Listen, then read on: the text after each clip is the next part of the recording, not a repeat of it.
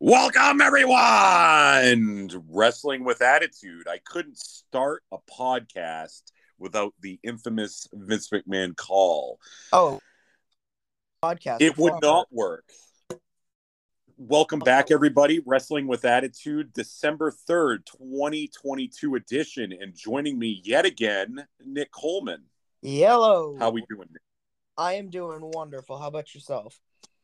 I'm doing pretty well. I'm doing pretty well. We're getting getting back at it with another podcast finally with uh we're going to be doing today a wrap up of a few things going on this fall. Uh for the most part AEW Full Gear, Survivor Series War Games, and we are getting into my favorite time of the year and that is the road into the Rumble going into Mania. Yes, it's never. It's always good to be a wrestling fan because a lot of me personally, I love Christmas, but I'm never sad when it's over because that means it's about Rumble time. Exactly. Exactly. Yes. And uh, as us gentlemen here sit in the great state of Maine, it becomes a cold, bitter, snowy winter. And that is one thing uh, for folks like us to look forward to this time Oh, of year. so wonderful. It sure is. So. So last time we were with you folks, we we wrapped up SummerSlam, Clash at the Castle, and and a lot of other things going on. Um, more geared towards late summer, obviously Vince getting done, so on and so forth, and that's kind of where we left off. But today, um, we're getting together. I think we're going to start uh, a few weeks back. AEW Full Gear, uh, one of their four major events of the year Mhm. and wrapping up their calendar year as far as their pay-per-view schedule goes. Yes, they had. I believe they had this year because they also had Forbidden Door instead of That is- right. That is correct.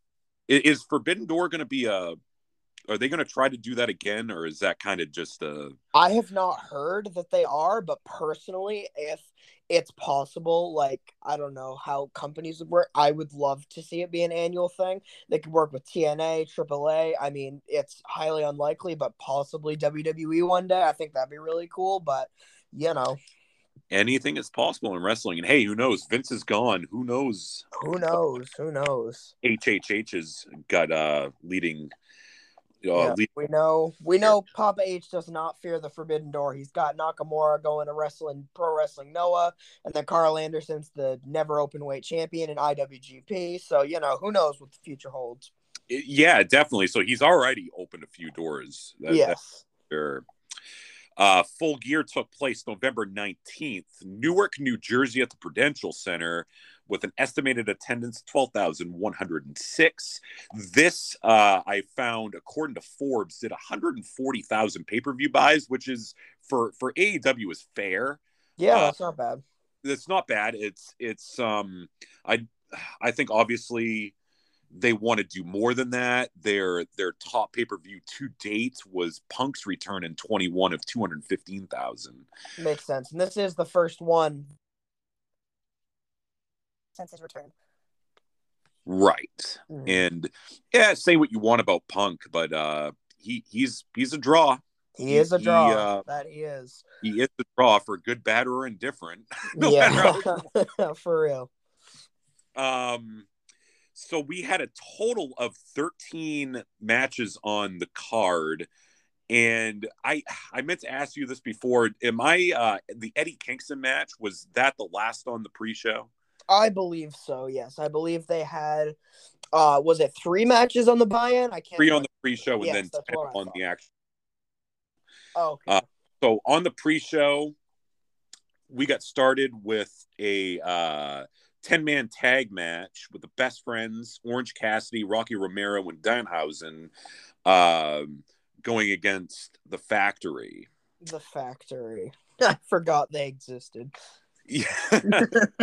this kind of opened the show. I don't know uh, if a lot of people even saw this. Meltzer gave it a three and a quarter rating, In Jeez, of course. almost 12 minutes. um, I- fun. I didn't dislike it. It was just you know it was some fun house show fun to start the show, and there was Danhausen coming back as very evil Danhausen, his short-lived indie gimmick, and I thought that was pretty cool. Yes. Yeah. And anytime you include best friends and Orange Cassidy in anything, it's it's a good opener. Orange Yeah. Cassidy's great. He's one of the Orange best Cassidy. unsung athletes in the world right now.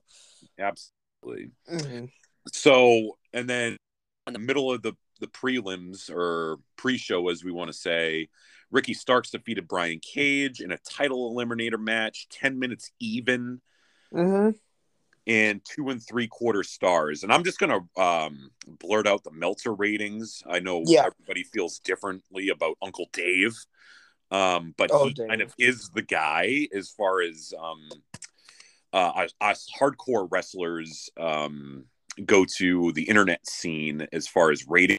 So, Yep. uh, solid match. Nothing crazy, nothing to write home about, but I'm a big fan of both guys. And it was cool that Ricky beat Brian Cage and then would go on to beat Ethan Page. So uh, I believe a week from this Wednesday, he'll be fighting MJF, and I think that'll be fun.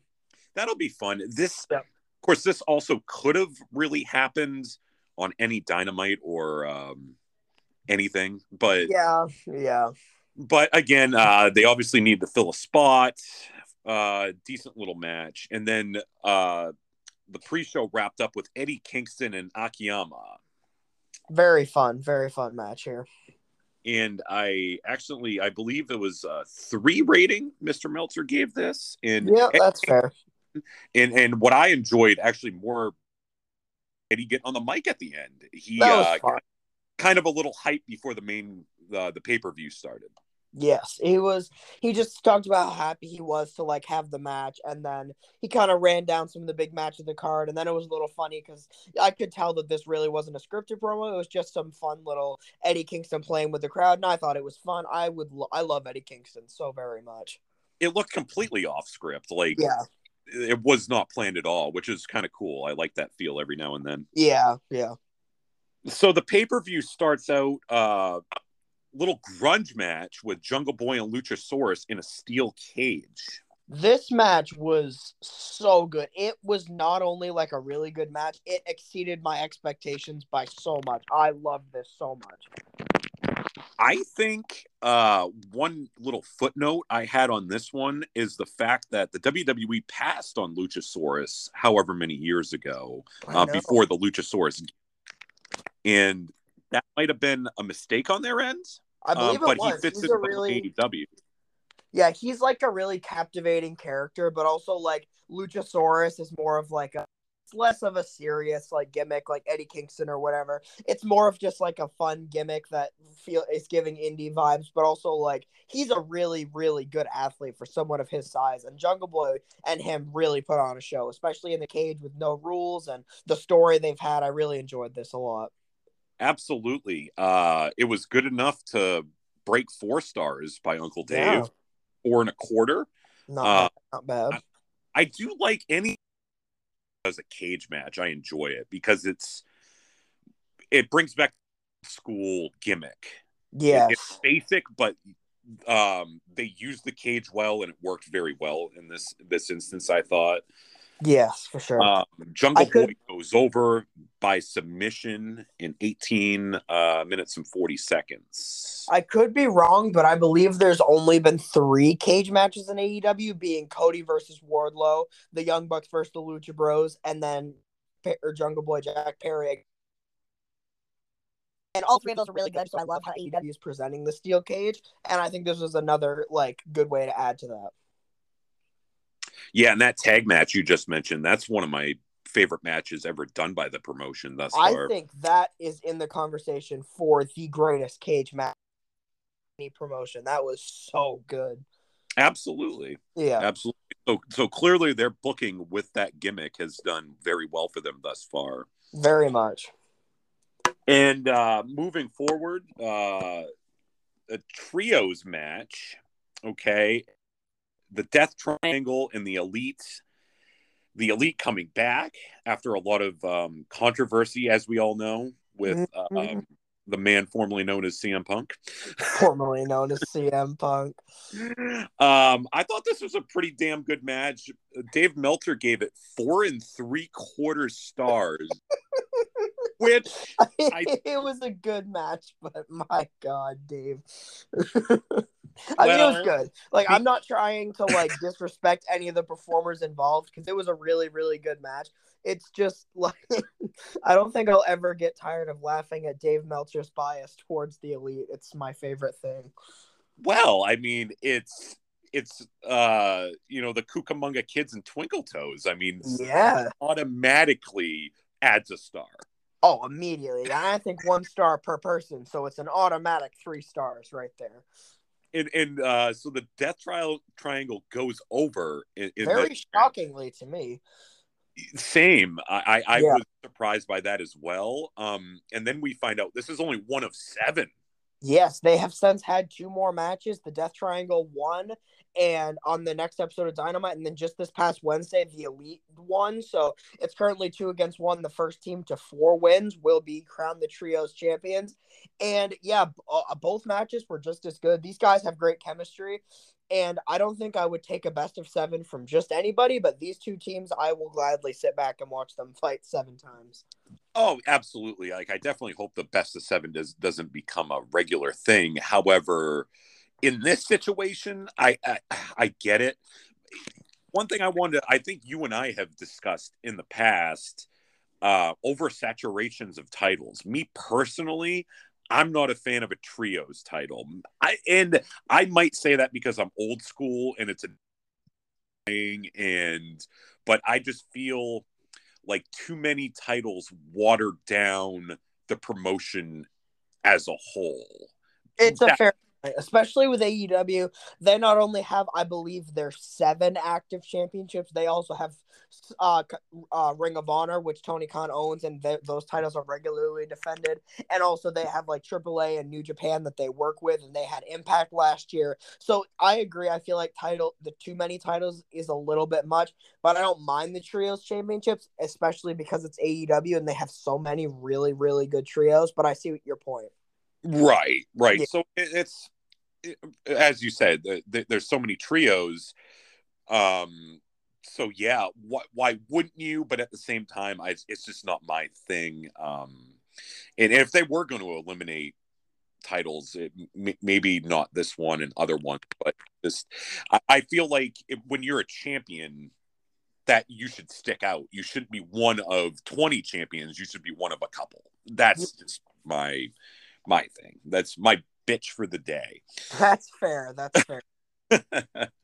Moving on, and speaking of unnecessary titles, the TBS title on the line with Jade Cargill and Nyla Rose.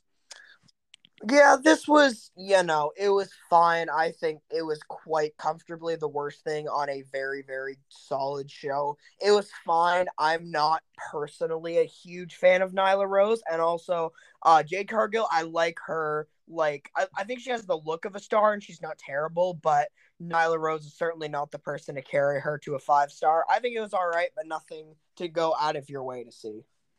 And uh, Mr. Meltzer agrees with you. Uh, this was the lowest rated match on the show, two stars in eight minutes. Yeah. Um, not a whole lot to see there. Nothing um, of no offense to either one of them. Nothing of uh, super importance. Yeah. Uh, and then a four way would be next with Chris Jericho, Ring of Honor champion, uh, as Bryan Danielson, Claudio, and Sammy Guevara. They gave these guys, these four gentlemen, quite a bit of time. Twenty. Uh, I uh, I quite enjoyed this. I thought this was a tremendous load of fun. This match was and I like the the four that they involved in it. I like that little story, obviously, with uh, the affiliation with Jericho and Sammy. Yep. Um, uh, Jericho goes over in a four and a half star match. Very fun. I think it was a really good match. I am I was not into it when Chris Jericho first won the Ring of Honor title, but now the whole his whole gimmick of he's going to destroy the legacy of Ring of Honor, I'm really enjoying it because it's leading to Jericho putting on the best match of the year like he's 20 and he's like what pushing 50 and he's yeah. doing some of the best work of his career. I love the story, I love the matches he's having. I'm really into Jericho and it's a lot of it is due to Ring of Honor. You want to know what I've heard? Uh, some of Jericho's success for being able to for, perform at this level. What is that? Stage DDP yoga. that makes sense. DDP's a miracle worker. That DDP man, I like that guy. I, he's he doing is good. very cool guy. Um, about Ring of Honor though, quick. I, I believe I mentioned this to you a couple weeks ago. Last time I saw you, I would prefer Ring of Honor to just have its own show.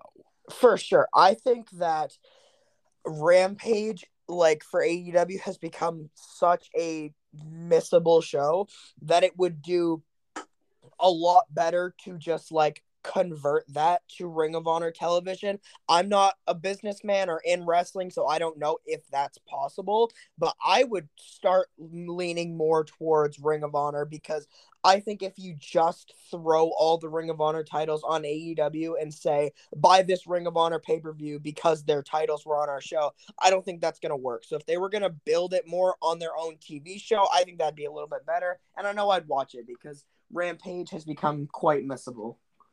True. So, uh, uh, correct me if I'm wrong. So, your idea would be a Ring of Honor show, but include Ring of Honor matches, title defenses, so on and so forth on pay Yeah, per like, view. Ring of Honor used to have their own like Ring of Honor used to have their own television show. I would go back to that personally. I don't know if it's possible, like I said, but Ring of Honor still does their own pay per views. They did Final Battle and um they was the Death Before Dishonor, and in a couple weeks they're doing Final Battle, and it's going to be they I, they were all both of the other two I just mentioned were good, but I feel like the build was really lacking for both because there's not enough programming to represent two companies, and with the influx of talent and titles, it's hard to build two companies hours a week. Exactly. And and well, I it, to me it's kind of like the way they're doing it though because it's like confusion as to who and what is what. Yeah, You Yeah. know what I mean? Like who is so Jericho's the Ring of Honor champion, but we know he works and is signed under Tony Khan and sometimes he's here, sometimes he's there. It, it- it's just like a kind of a mix of It It is, and there's like also a lot AEW talent that I would love to see go and re- like Eddie Kingston going to wrestle in Ring of Honor. I think that'd be awesome. There's a lot of Ring of Honor originals like Christopher Daniels and Frankie Kazarian, who I would love to go see wrestle in Ring of Honor.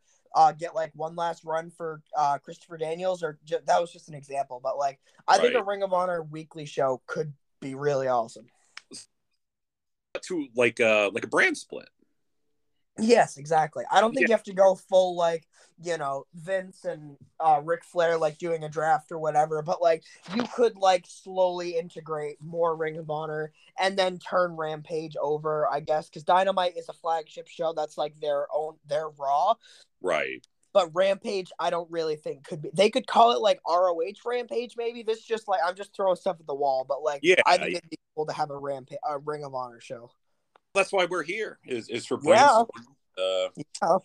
and uh, showing our, our excellence of uh, booking. But but no, I agree with you. I think that would be in in the time slot for Rampage kind of not great. I mean, it's late at night. Um, I know Jr. over there to to try to help work with those with that show, but and I mean, he's at a point in his career where better. Um, Mhm. that, makes sense, but no, I feel like there's they could do a lot of things to uh, vamp up a second show other They than could. They doing could. that. I mean, Rampage only really had one good um, viewership night, and that was the first night when Punk returned. Um, obviously, you know, and then Yeah. died off after that. I, I think a change needs to be made there. I think we're on to something. I, I, I really hope they go that route. That'd be cool. That'd be cool. So then, uh, an interesting match coming up on this card: uh, Saraya and Britt Baker. And I enjoyed the build. To, I, I think wrestling fans were happy to see Paige or Saraya back. Uh, this was her first match, I believe, in five years. It was December of 2017, I believe she had her final match. So that sounds about right. Yeah, so about five years. Um, not gonna lie, a little rusty. Um, yeah, I didn't think that it was perfect. There were a couple moments where like you could see Saraya hasn't done this in a while, but Britt Baker's a pro, and I think she was a perfect first opponent. And Yeah. I don't like look at this and think, oh, Saraya's never going to be what she once was. I just think she has a little bit of ring rust, and I think that that will change over time because she is and always will be a very, very talented performer. absolutely and and a lot of people argue she was um this really the beginning of the women's revolution um and it and really was. A lot of people say that it was like the four horsewomen, which you know that is fair. Sasha and Bayley is like what made people start to care about women's wrestling, but like it really all started with like Paige and Emma, who like they started the NXT women's division. Then Natalya came in, and then Charlotte came in, and then they started like building it up. So Paige is uh, responsible for like a lot of growth in women's wrestling, and I don't think she gets the love she deserves for that. Exactly the way i feel about her or uh, uh paige Saraya, whatever is Yeah. you know uh, there was a lull in now going a little off topic because we're talking about wwe um because there was no aew at the time Yeah, there was a huge lull in in women's talent for many years. I feel like AJ Lee sparked things, until Paige debuted and they were able to actually build a good feud and it, obviously the Bellas and the four horsewomen and there was a lot that that up and made it what it is today but she was a crucial part of that and and Yeah. there's no denying her abilities all around in own her character so on and so forth so it's a good pickup for aew for sure going forward Definitely. And she has since like Saraya is now building a feud with the uh AEW Women's World Champion. I, I won't say who it is in case you haven't seen the show because we'll talk about it later. But that is a thing that I'd like to see. I don't know if they're gonna put the belt on her, but I think there's things in the future for her.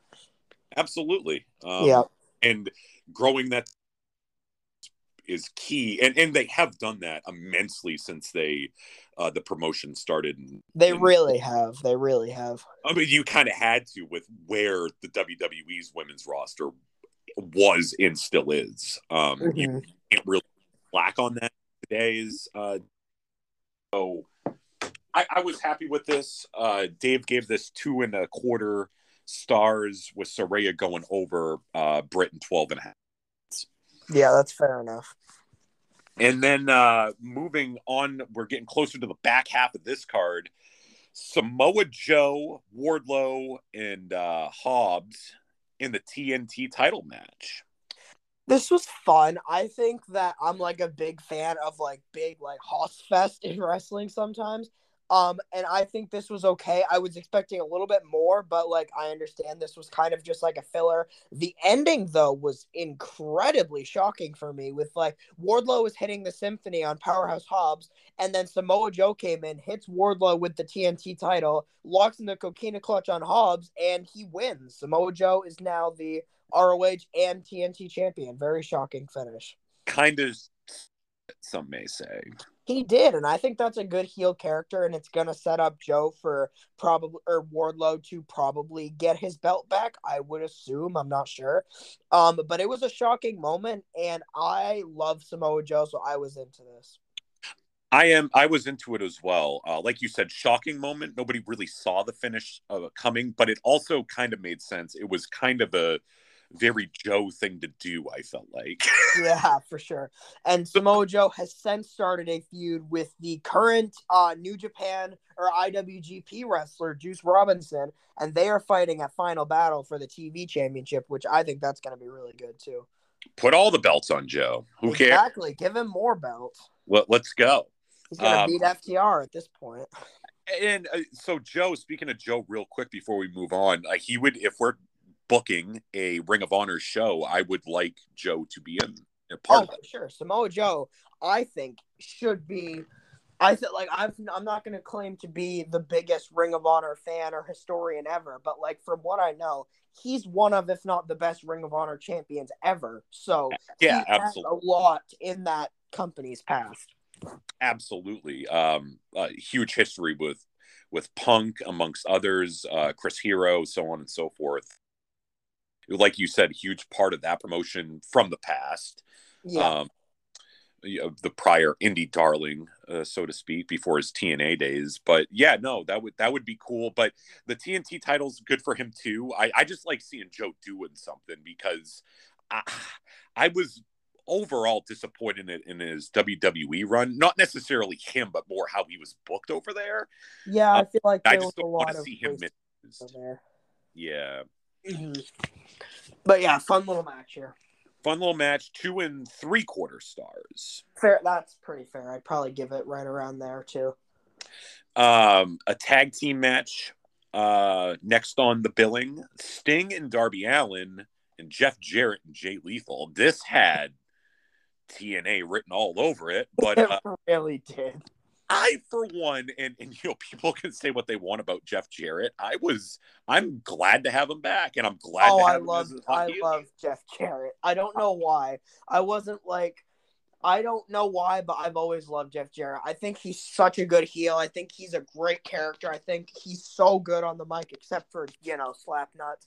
I love Jeff Jarrett so much. Don't piss him off. slap nuts, legend, legend. I love it. I kind of want a Slapnut shirt. Can I buy a Slapnut shirt on WrestlingTees.com? oh, I haven't seen one, but I'm sure you will be able to eventually. Oh, Merry Christmas to Greg. So, um, three and a quarter stars. Yeah, it, Uh, this was some fun little, you know, Darby and Sting, like cool the crowd down or like get the crowd excited again. Uh, it was cool. I was there was no like crazy Sting death defying spots, which makes sense, but like you know, Sting is an animal. Yeah.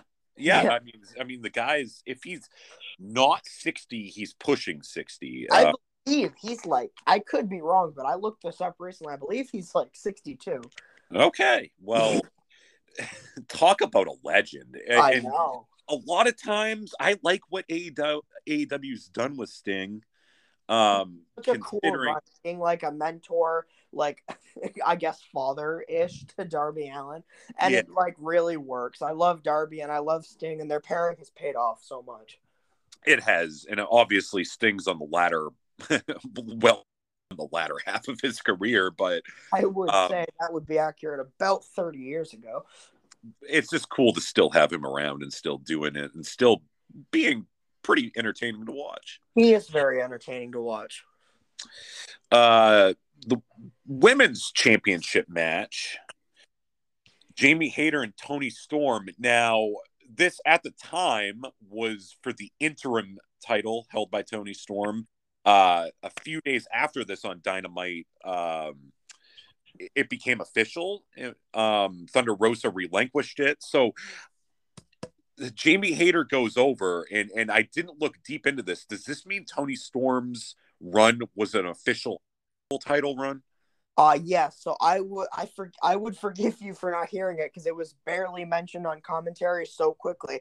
But to- or uh, what's his name? Excalibur just like very casually said this also means Toni Storm's reign is official, and she was the women's champion for sixty something days, and that's like you know that's fine. I understand it, but like I feel like AEW should probably be done with the interim stuff because this Yeah. is like the second time there's been a lot of interim because there, there was this and then the whole CM Punk and Moxley stuff that led to the squash match and it Yeah. and then the Cody Rhodes thing earlier this year when like he was the interim champion or I or was Sammy the in, I can't remember but it was the weird thing the interim championship in theory makes sense in like actual boxing and wrestling but in pro wrestling I feel like it works a lot differently Thank you for bringing that up because I was about to um, segue into that super quickly. Interim titles are a thing in, in real competition, and I'm talking MMA, boxing, et cetera, et cetera. yep. And that makes sense when a champion is hurt. You fill that champion you you get a interim champion and then the interim champion uh then fights uh thus uh actual champion when the actual champion is healed. Makes sense in that market and i kind of there's a part of me that likes the idea in, in pro wrestling. I liked it initially, but it's become so messy, and he, does. It's become very messy, and it really I don't think it's worked how they wanted it to work. And I like the idea of doing it, try to make the real feel. However, let's leave basics with basics here. This is yeah. pro wrestling, not uh, the UFC. So it, it, hasn't worked as well. It didn't work here. Regardless, Jamie Hayter goes over. In, this uh, match was talk about exceeding my expectations. This match ruled.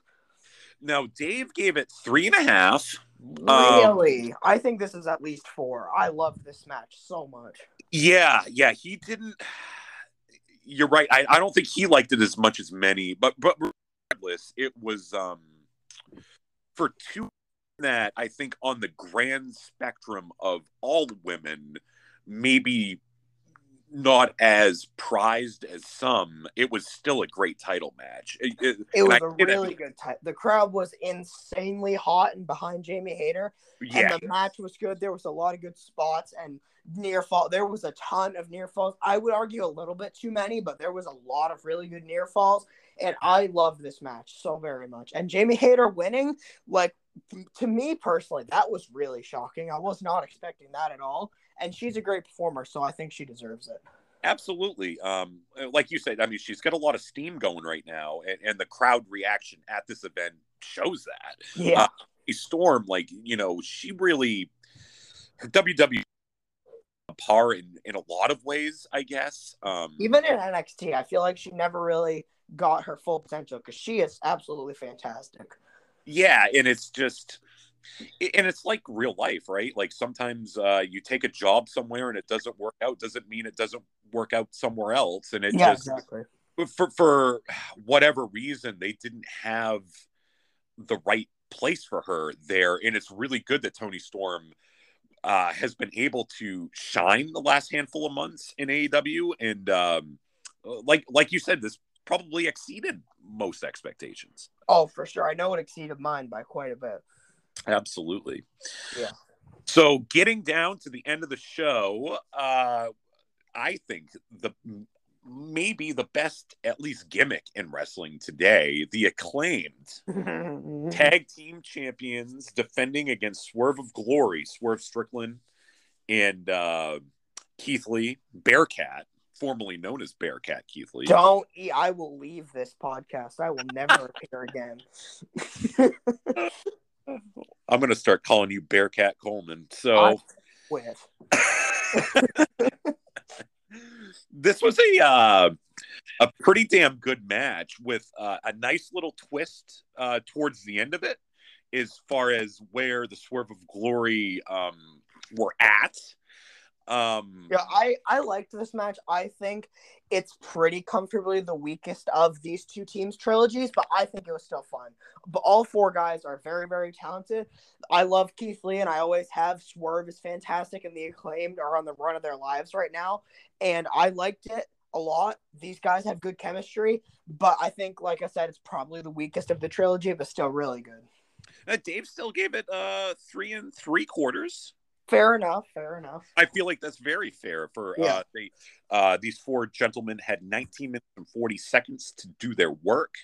Uh, Acclaim did Tane and Keith Lee had a bit of oh things the way Swerve did in such a heel way in this match. I know. I love the whole like Keith Lee character dynamic of is he going to turn or is he not going to turn? Yeah. And refuse ultimately he refused to cheat which led to him walking away and then letting the acclaim get the win.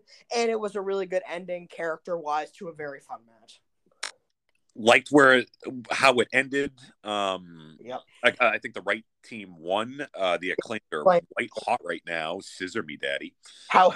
Yeah. However, though, did you see that we're recording this on what is it? Is it a? Uh, it's a Saturday, right? This yeah. Wednesday, they are fighting FTR for the tag team titles, and I think that that's going to be incredible.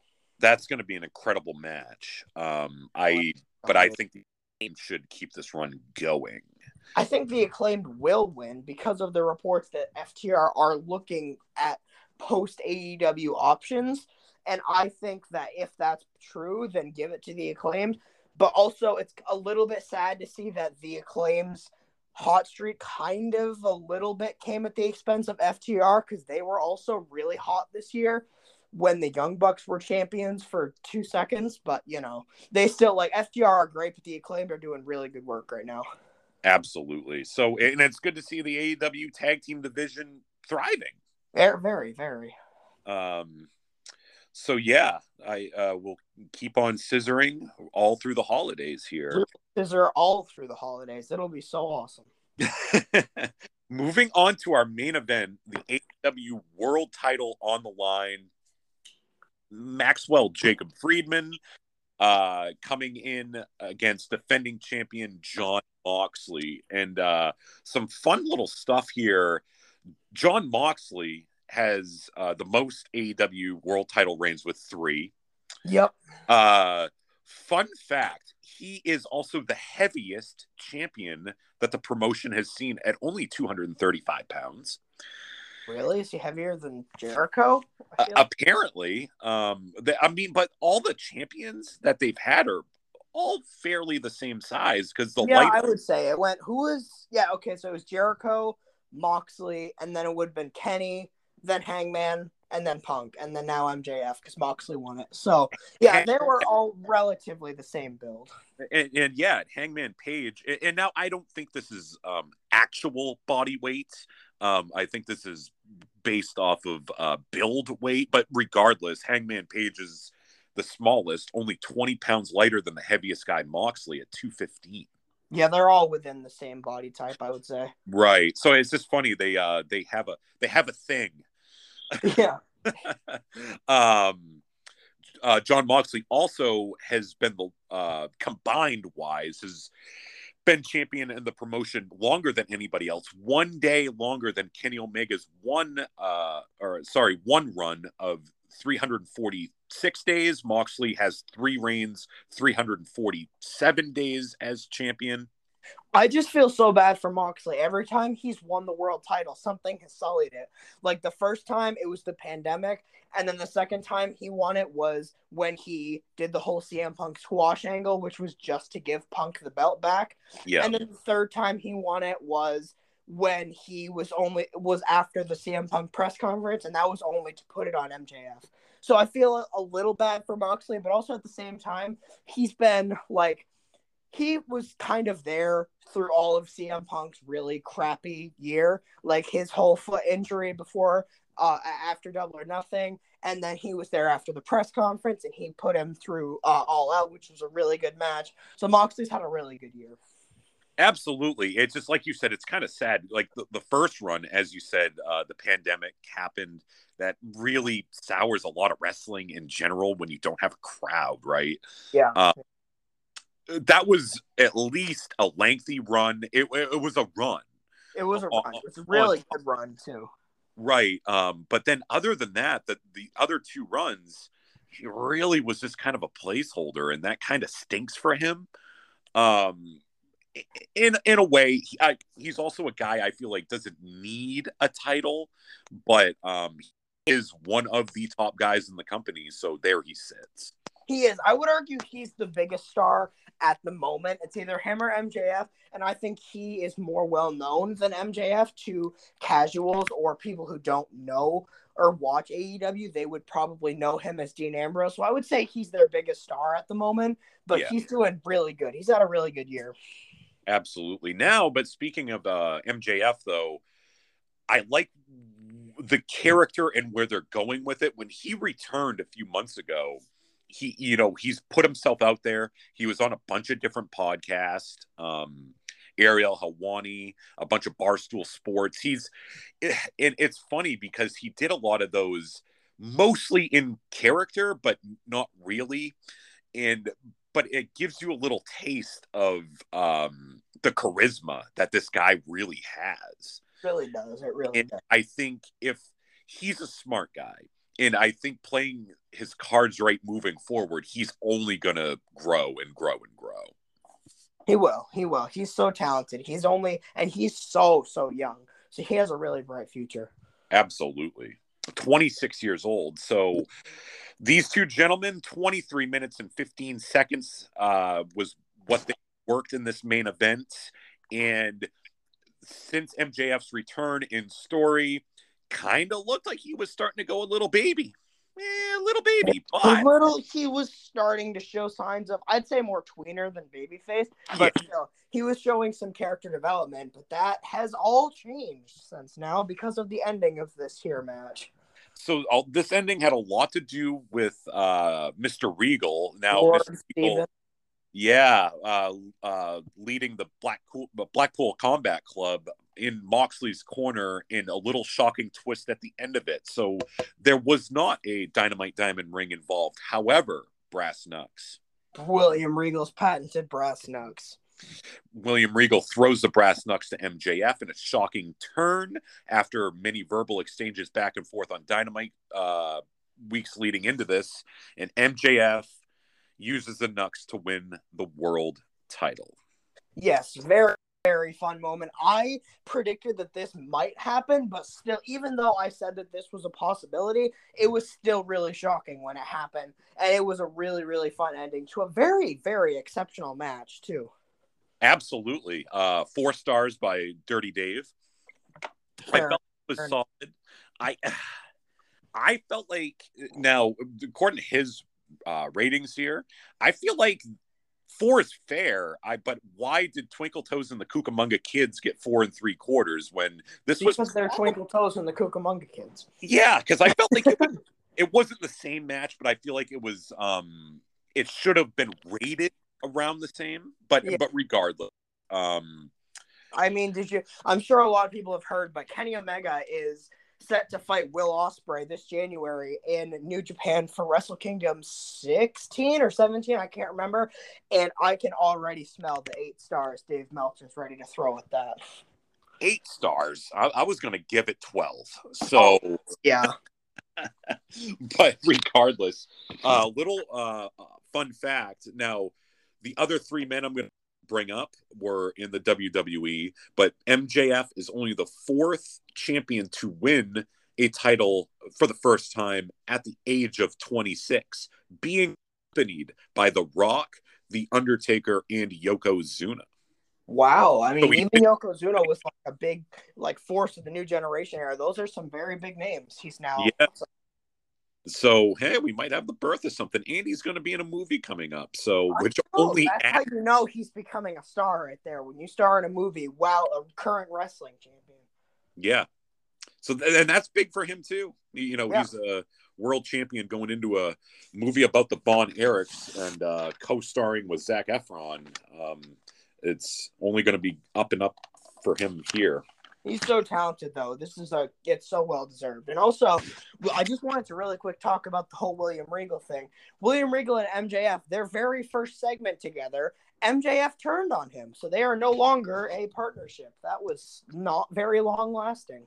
Not at all, and uh, we'll get into the rumor mill here um, coming up in a bit. But ever since that little turn MJF did on Regal, now the rumors are flowing about Regal's contract in AEW.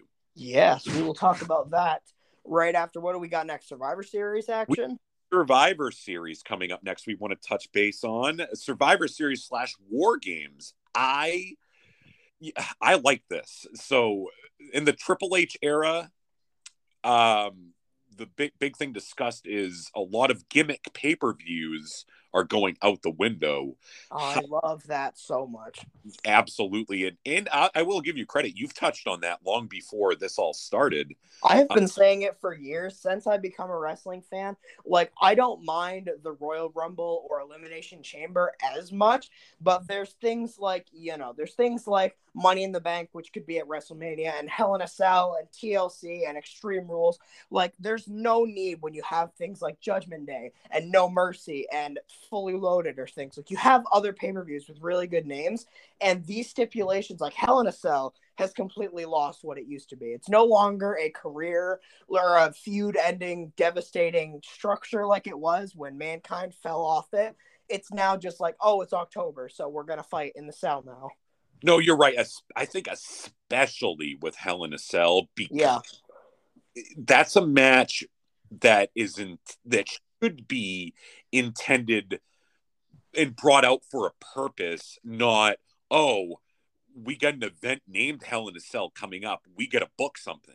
Yeah, I, like I, I like a perfect perfect example was in 2021 where um Seth Rollins and Edge were having a very, very, very personal feud, and they ended it in a Hell in a Cell match. That is a perfect example of what the cell should be used for. And I would argue it's the first time in a very long time that the cell was properly used. Yes. Yeah, yeah, absolutely. Because a lot we've seen so many over the last handful of years. It it just it seems like a diluted pay per view with a a gimmick match that was once very arguably the greatest gimmick match uh, to yeah. to many. So yeah, so like stuff like that. Um, that being changed is good. However, I I do like the War Games coming back now. The War Games match itself, in my opinion I mean, I guess the rules kind of really don't technically make sense because the match doesn't even start until all members of every team are in, but it's more or less the story being told throughout the match that makes it work. I before last um event happened, I watched the War Games match from 97 at Fall Brawl yeah. and that was a perfect example of where that match made a ton of sense because you had the NWO and the Horsemen and then leading to Mr. Perfect or Curt Hennig turning in the match. It was a very well told story leading up and thus through the match. Um, yeah, sure. So, and again, I think, especially with the men's side of things and what we're about to start covering, it's about the story. And I feel like this match, um, it, it fit this card very well. It really did. And I don't mind if War Games became an annual thing for Survivor Series, I wouldn't object because Survivor Series has been lacking a big selling point for a long, long time. Yeah. Survivor Series has the five on five and the Raw versus SmackDown stuff, but like it really that's not like me personally as a wrestling fan.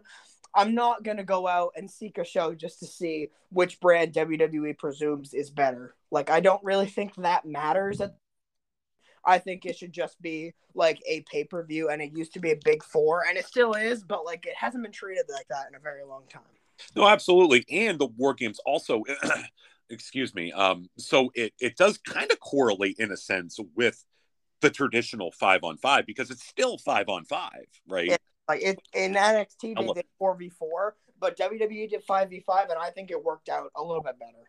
Yeah, yeah, it definitely adds um, to uh, the bigger matches, including you know, including more people. Yeah, uh, add story. Um, so this was uh, last weekend, uh, eleven twenty six at the TD Garden in Boston, Boston, Massachusetts. Boston and with a disputed i don't know why it's disputed but i guess wwe has been known to tone a few uh, tell a few fibs. A oh, disputed oh, attendance number of 15609 i mean that sounds about right but you know. It does and um i mean that's i don't think the garden holds that much more and obviously you got to cut off um some of the seating behind the the staging area. So i i feel like that sounds right. That sounds about right, I would say. But you know, if people want to argue about how many people were at a show, then they can do that. I'm not gonna take part in that personally because I don't really care that much. No, me neither. So really only about exact numbers. If it's a hot crowd, then you know I'm into it. I don't care how many people are there. Could be just you and I. If we're going ballistic, it's good, right? Exactly. I mean, NXT crowds had like what 200 people every week, and they were some of the hottest wrestling fans in the world for a couple years. I'll, I'll do you one better. How about the ECW arena? Even better. I mean, they were the d- most diehard fans, arguably wrestling's ever seen, and it was awesome. You you throw uh, Sandman and Sabu in front of fifty people, I'll tell you what. Let's go to town. Yeah. so only uh, five matches on this pay per view. Uh, obviously, because two matches were War Games matches, one men's, one one women. Um, both nearly touching the 40 minute marker. And we opened the event with the women's War Games match Team Belair versus Team Bayley. Belair's side being Bianca Belair, Alexa Bliss, Asuka, Mia Yim, and Becky Lynch. And with the heels on Bayley's side, it was Bayley herself, Dakota Kai, and uh, uh, uh, I'm sorry, Nikki Cross, Rhea Ripley, and uh, did I say Dakota Kai? I'm missing somebody here. Iyo Sky. Iyo Sky, sorry. Yeah, Okay. so five on five. Um, what were your thoughts on this match? Almost, this was the longest match on the card, uh, 39 minutes and 40 seconds. Yeah, I have seen a lot of people praising this match pretty highly personally, and I haven't watched this since it was live, so maybe if I went back and checked it out, I wasn't a huge fan. I thought it was a little, not a little. I think it was pretty sloppy in places, and I don't, I don't like using that word sloppy because like I'm not a pro wrestler. I can't imagine how hard it would be to get all those choreographed spots right. But also like, you know, this is a really big deal and there was quite a few botches and mistimed spots. There was a lot of talent and there was a lot of fun spots too, but I wasn't a gigantic fan of the match personally. I agree with you, and on top of that, I feel like there there wasn't as much story as I would like, or at least Yeah. you know the selling points. eh, eh, Um, now the men's side, which we'll talk about in a few minutes, different story. There was uh, the, enough and more storytelling in that one. Yeah. Um, but I just I'm not saying that this was like an unnecessary match. If anything, I want I, I like all the uh, women involved in it. It just there there could have been another element there. Maybe we needed Vince Russo to to book this and add a little Oh, good lord, they would have been friggin' Bayley's Bayley's uh old little hugger things on a pole or something. something, something. You know, like, Something. what- what are we fighting Oh. for here? We need bro. oh, bro. Team Belair wins. Um, four stars by Uncle Dave on this one. I would say it's a good like two and a half to three. I didn't hate it, and I don't mean to be too mean, but I really like the War Games match, and my standards are pretty high to be honest. And I wasn't a gigantic fan, but I think all ten women played a good part. And I am a little bit glad that this Belair and Damage Control feud is over, and I'm just kind of excited to see Rhea Ripley versus Bianca Belair because I think that's the direction they're heading, and I'm very okay with that. I am too. Um, yeah, I, I Rhea, you know, obviously she's been a, a huge part of the Judgment Day, but she doesn't need a faction, really. No, Like, she doesn't. yeah, I but I no, don't get me wrong. I, I like her in that group, but um, I I'd kind of like to see a title push and or just you know her in that picture, so to speak. yeah, for Yeah. sure, for sure.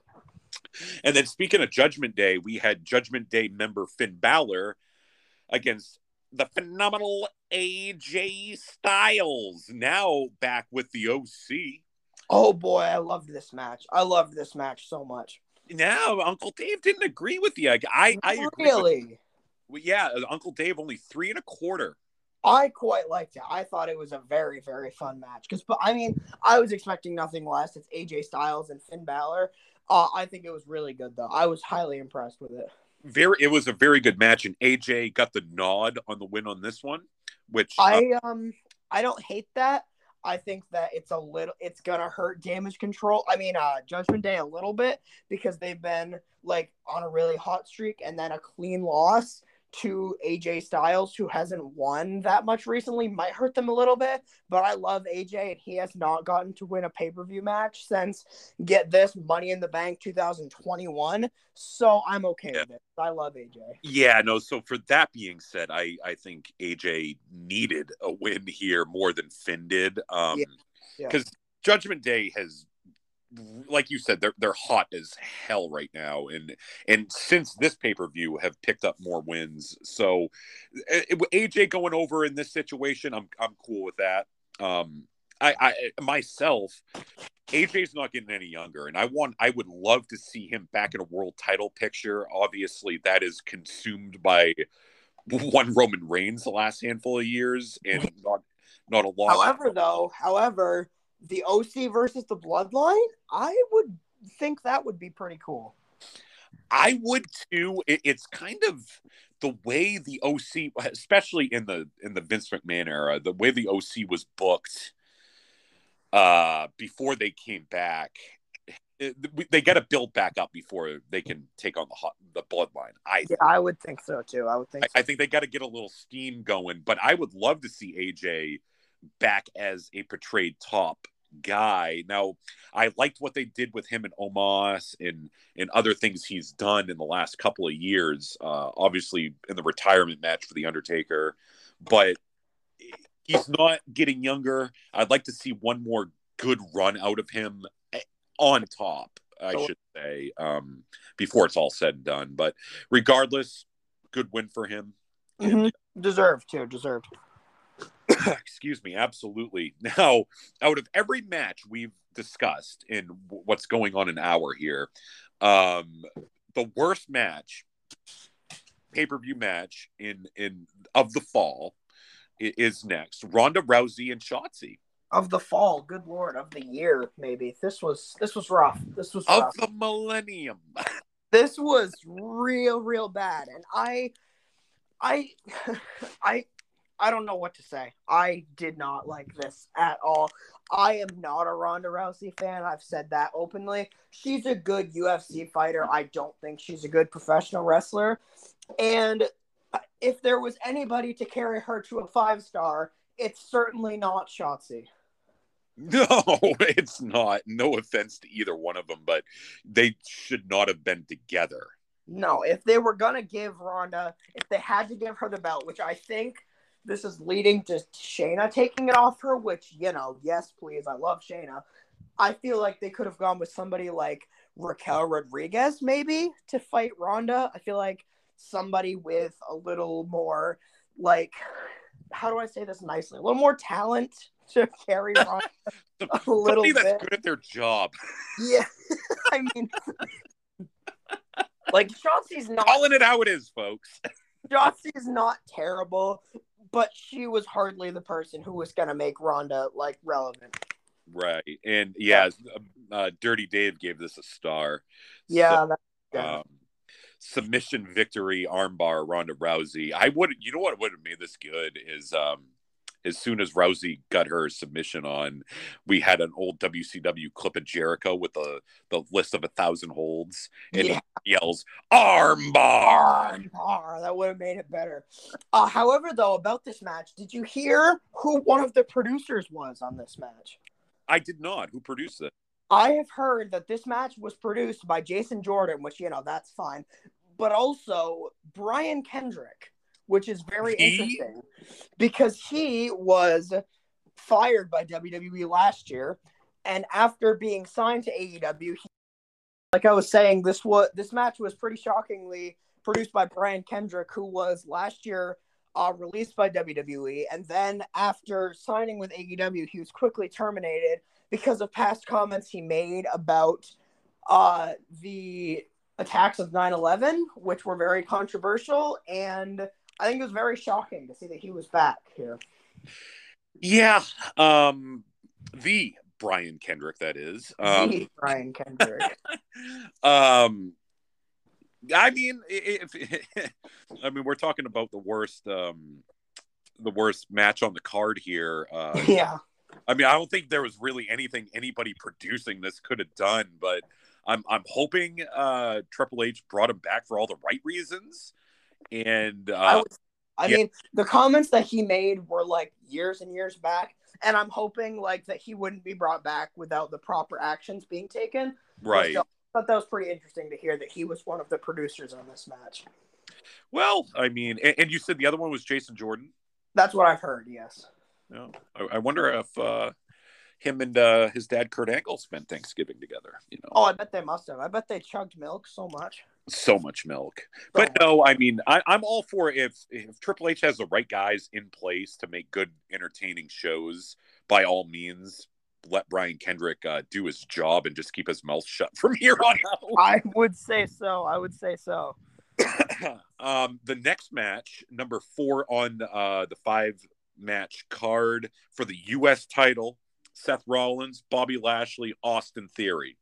Oh, I loved this match. I I like oh, this. I, I, like all three, and and yeah. I liked um the, the chemistry the three had together because you have three different wrestlers here. Three very very different wrestlers. So Rollins comes in defending champion. You have the powerhouse Lashley and Austin Theory trying to make a name for himself after uh, botching his Money in the Bank cash in attempt. Oh boy! Now, after watching this match, I liked the fact that the Money in the Bank cash in did not work.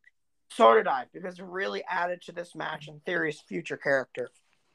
Absolutely, and uh, like you said, adds to his future character, adds to his charisma and build because of how they're telling the story. Now he's got a chip on his shoulder, and I like that because yeah. we've we haven't seen that really out of him thus far. So Theory goes over here, stealing the U.S. title, making him a two-time U.S. title champion.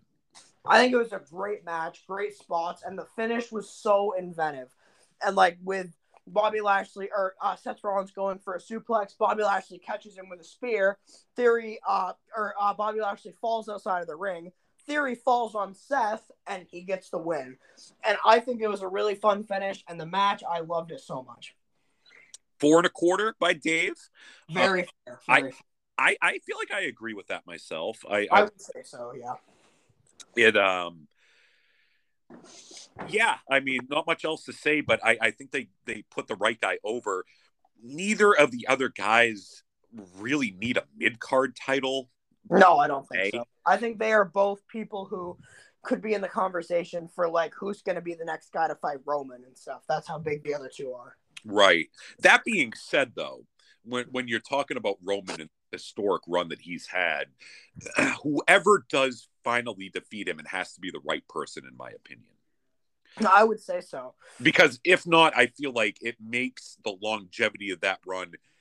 It definitely you you have a good thing building now when when the time is Roman puts whoever beats Roman gains a lot of momentum and it's got to be the right person. Yeah, I would say so too. And, and I'm gonna I will I, let you know who my pick is to beat Roman or who I think should or who I think will when we talk about the Rumble after this because that will th- those two kind of coincide with each other. Fair enough, but I definitely don't think Lashley Lashley possibly yes. He's capable of being a world champion in many's eyes. Same with Rollins. And Rollins there's at least a story, former Shield members, but at the same time I it's not where I'm going in my head that being said, I'm okay with them to being in the mid card mix, but I feel like the major story is developing and putting over Austin Theory. I would say so. I would say so. Yeah. So, segueing into our main event of the evening at Survivor Series, War Games match number two of the night, the Bloodline, Roman Reigns, Jimmy and Jey Uso, Solo Sikoa, Sami Uso? Sami, I think it's Sami Zayn, but also Sami Uso would be an acceptable answer. Samuel thus far, and um, uh, taking on Kevin Owens with Drew McIntyre, Sheamus, Ridge Holland, and Butch. Butch. I don't know how I've gotten behind Butch, but I can't get behind Gunther. oh, the I, I, you know, I, I like that Sheamus is at least on a bit of a resurgence. Sheamus is doing fantastic work lately. His matches with Walter or Gunther, if you're snobby, both of those were so good, and I think that they hugely improved the very underrated career that Sheamus has had. Absolutely, yeah. and and I like um, you know Holland and and Butch, whatever yeah. the hell, uh, working with Sheamus. I think that works.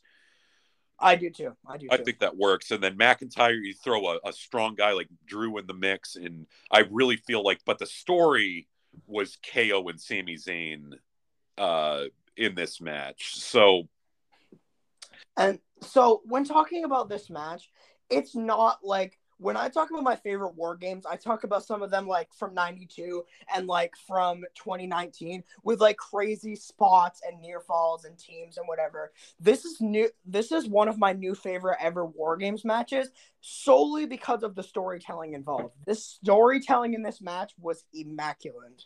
It, it, not only just the match itself, obviously, but we had a lot of suspense uh, going into it, right? And yeah. where Sami's heart lied.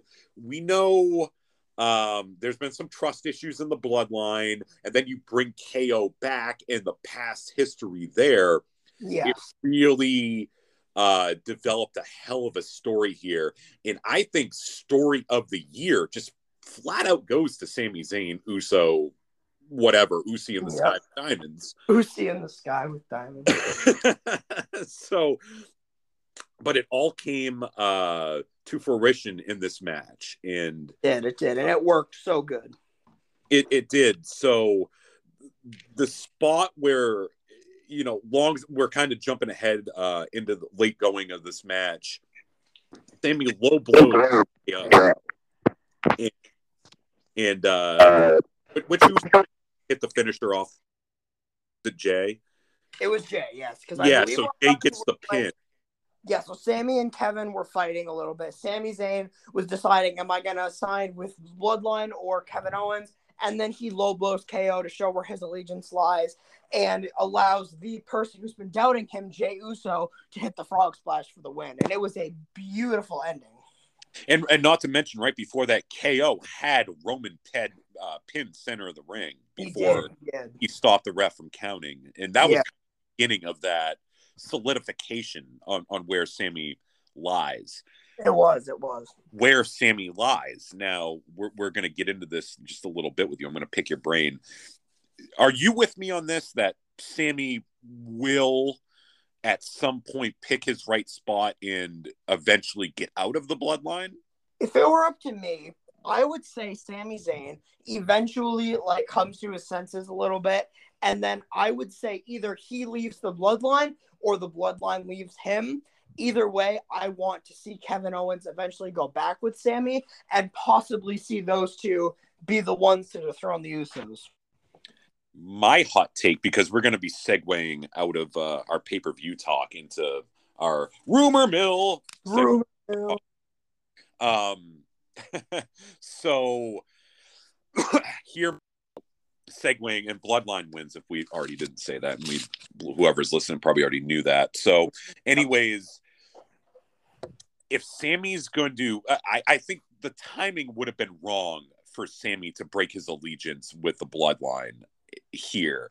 No, However, moving forward, my take if and if The Rock, say, comes back, one scenario, and and he wrestles uh Roman WrestleMania. yep. Sami here here's my booking, I guess is where I'm going with this. Sami turns, KO wins the belt off of Roman at the Rumble because if Reigns is going to wrestle Rock at Mania, that match does not need titles. That would be awesome because not only would it get the belt off Roman in a way that makes sense, it would also give Kevin Owens a well deserved title, but it would also be like wonderful storytelling too. So I think that would actually, I never really thought of that, but that would be a really, really good idea.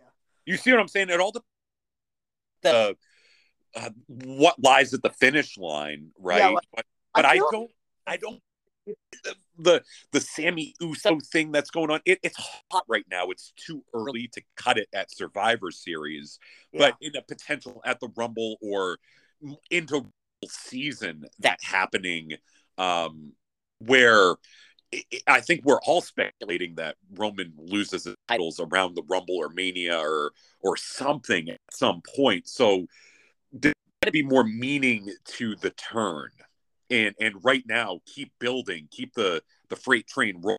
It's not time to derail that yet. That's my opinion. yeah, that makes sense. So so leading into Rumble season as we're getting into here, we've had some injuries this year, and I don't have an official injury list, but of notable big names that have been on the shelf: uh, Randy Orton, Cody Rhodes, and Biggie Langston. Or I don't know why I said Langston; he hasn't gone by that in years. Um, they're all on the shelf, and the Rumble coming around the corner. What do you think's going to happen going into the Rumble? I say that my, first of all, we'll just get this right out of the way. My prediction to win the Rumble is Cody Rhodes. I think it's what makes the most sense. And I think looking at the people Roman's already beaten, Cody Rhodes is really the last logical person who has not already lost to Roman, who I think that it could be. And I think it would be awesome because Cody Rhodes is a once in a generation talent. I'm a huge, huge, huge Cody Rhodes mark. I think that he's so good. I think in the ring he's great. I think his character is great. I think he is one of the best on the mic in recent memory. I yeah. love Cody, and I think him beating Roman will be a really cool and like deserved moment for him. Absolutely. I I feel like that would have that would have same feel in in a way as the same booking as Daniel Bryan at Mania 30. Absolutely, absolutely. And so he's not talked about anymore, but how they Chris Benoit at WrestleMania 20. Yeah, I mean, I think that like obviously they won't bring it up, but the Benoit analogy works a little bit better because right. the Benoit kind of overcame evolution and the whole Shawn Michaels stuff and everything with Triple H, and I think Cody Rhodes like going over the bloodline would be a great, great WrestleMania moment. So Roman Reigns' opponents going into future, Cody. Obviously, a lot of people think the way you do with that one. Uh, yep. Like the Rock's been brought up a gazillion times, and God only knows a lot of sense too. And that match would be a massive draw. Right. Um, and another one that I feel like it's a little farther out there is CM Punk. I mean, it, honestly, like if Triple H is a smart businessman, I think I'm not saying if he's a smart businessman, put the belt on Punk. All I'm saying is think about it because, like it or not, CM Punk is a massive, massive draw. He is a huge merch seller. He is a huge reason why AEW had such an incredibly successful last summer. And CM Punk is like one of my personal favorites of all time. So if he were ever to come back to WWE, CM Punk and Roman Reigns, I'd watch that. Do you do you feel with how things gone on with Punk recently? I know there's a lot of people that seem to think uh, Punk's AEW run was maybe a little subpar in, in comparison to what he did uh, a handful of years ago in the WWE. And how do you think he would be perceived coming back? Would it make sense, as storytelling wise, going against Roman because Roman's the heel? I feel like Punk works better as a heel. I think that he. All right, here's the thing with Punk. I think CM Punk is a fantastic babyface and a fantastic heel. But I do agree from a character standpoint, unless we're talking about 2011 Pipe Bomb, he's a better heel, objectively. Right.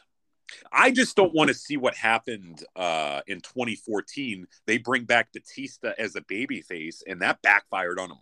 Was not yeah. received as a babyface. So this time, I don't think there's like a clear Daniel Bryan that everybody wants, which is part of the reason they turned on.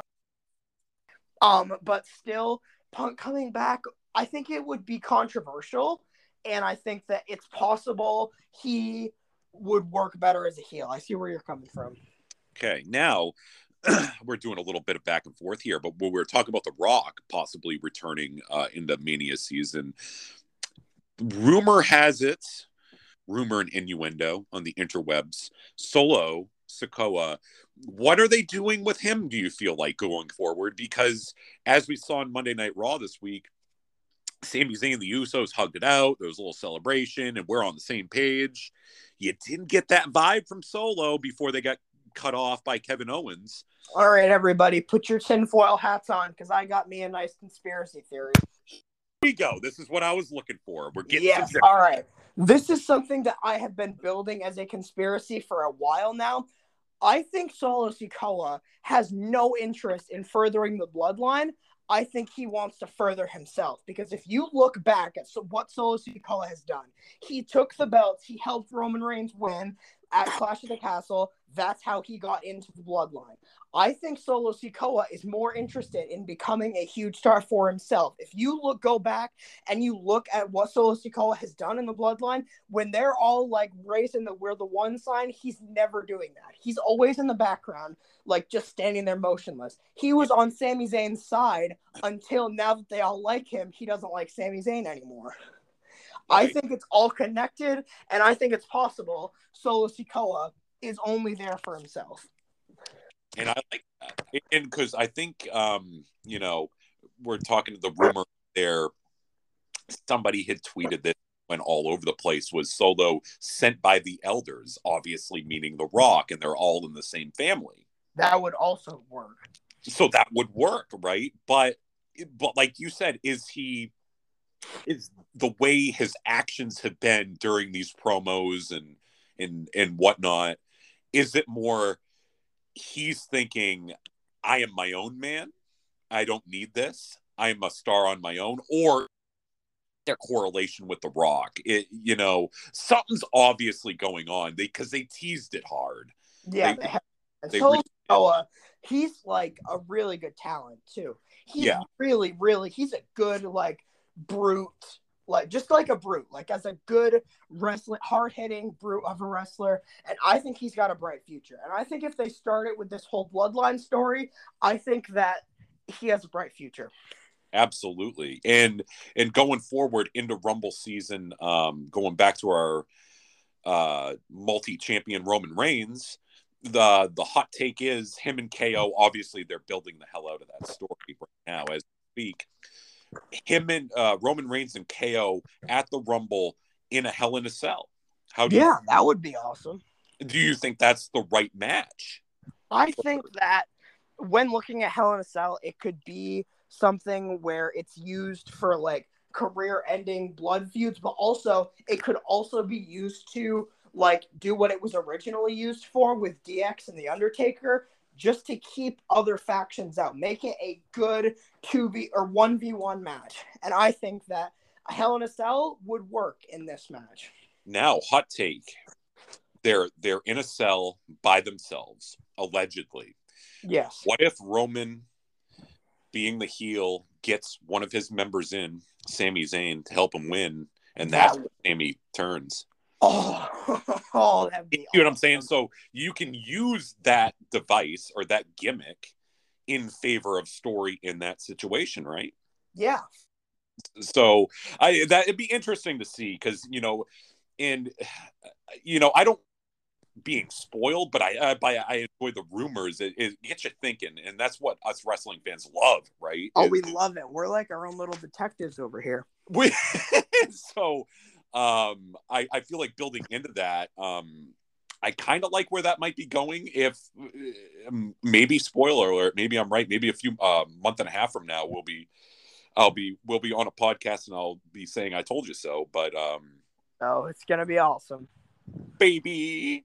Um, another thing, uh, correlating storylines. We talked about the the heel turn with William Regal or Regal getting turned on. I should yeah in AEW, his contract is coming to an end, and the hot rumor is is he is in communication with Mr. Triple H on a comeback. How do you feel about that, and how do you think they would use him on? All right, so if it were up to me, the whole Triple H regime is kind of like taking back WWE from Vince McMahon in a sense. Like it obviously it's not accurate now, but like he was kind of burying Theory, who was a Vince guy, and he killed the 24/7 title and he killed the Liv Morgan thing. And I think that he's just trying to like make it his own thing, and I think a good way to do that is to reintroduce general managers or authority figures, and I think Regal is so good at that he's very good at that. I'd like to see him stay on screen. Yeah. Like you mentioned, so uh Regal was uh cut by McMahon uh, you know, before all this uh change in um the pecking order at the top happened in the WWE. And like you said, uh, Triple H has made a ton of changes, bringing back talent, bringing back. I mean, as soon as as soon as Vince McMahon hired uh, in a backstage role Jeff Jarrett, he j- almost as quickly fired by Triple H and replaced by Road Dog. I know. obviously Triple H has a different vision, and I but I believe it totally makes sense because Triple H worked closely with Regal with NXT for so many years, and uh, the duo of them together working again makes sense to me. I think so too. And last but not least on my uh, my list of rumor uh, stuff going around right at the moment is Stone Cold Steve Austin coming back again at WrestleMania. Oh boy. How do you feel about that? And do you feel like it he should ride off into the sunset after last year, or would you like to see him again? And and who would you like to see him go against if he does come back? I feel like I'm having deja vu because we had this conversation one year ago when the rumors started coming out. Yes, we He did. might wrestle at WrestleMania 38. And now we're talking about he might wrestle again at 39, which is crazy to me. Um, I think no, personally. I think it would make a lot of sense for his last match to be in front of a rowdy Dallas crowd, a crazy, like, no holes barred type of no rules, silly Austin fun, ending with a stunner in Texas, closing the show at Mania. I think it was a really fitting end to his career, and I don't know if it's necessary that he comes back and has another one. I agree with you. Yeah. Uh, I don't want to see his career take a Ric Flair type of turn where it's uh, I'm retired, but not really. Oh, I'm retired again. Oh, but I'm coming back for another. Um, Yeah, yeah, as he originally rode off into the sunset with no announcement of retiring. Uh, you know, at WrestleMania 19, he uh, did the job for The Rock and faded away. and it was a fantastic ending.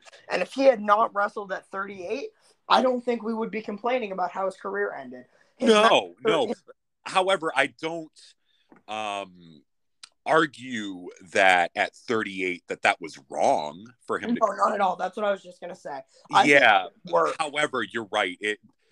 I just don't want it to see this big prolonged thing, and Yeah, for sure. I- yeah. But if if he does come back, who would you like to see it against?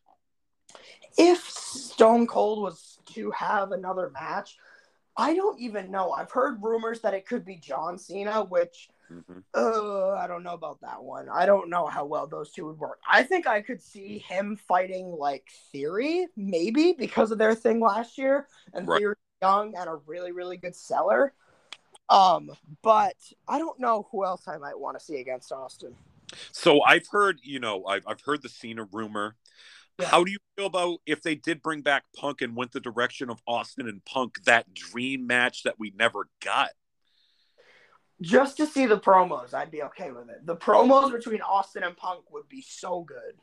Right. I just feel like if there was a place and time for them to put on a classic, I don't know if the year 2023 will be it. I don't think so either. Um, and then I guess another guy that's slightly been in the rumor mill for that is Brock Lesnar. I heard that briefly, and I wouldn't hate that. But also, I feel like there's other things Brock could do, like do the uh, rubber match with Lashley. I think I'd like to see that more personally. Yeah. But, you know, there is a little story going back from 02. Austin wouldn't do the job to Lesnar, and we never saw that. So there's a little story there. And Heyman, well, no, I'm sorry. Heyman couldn't sell that now. What the heck? Heyman could I'm never.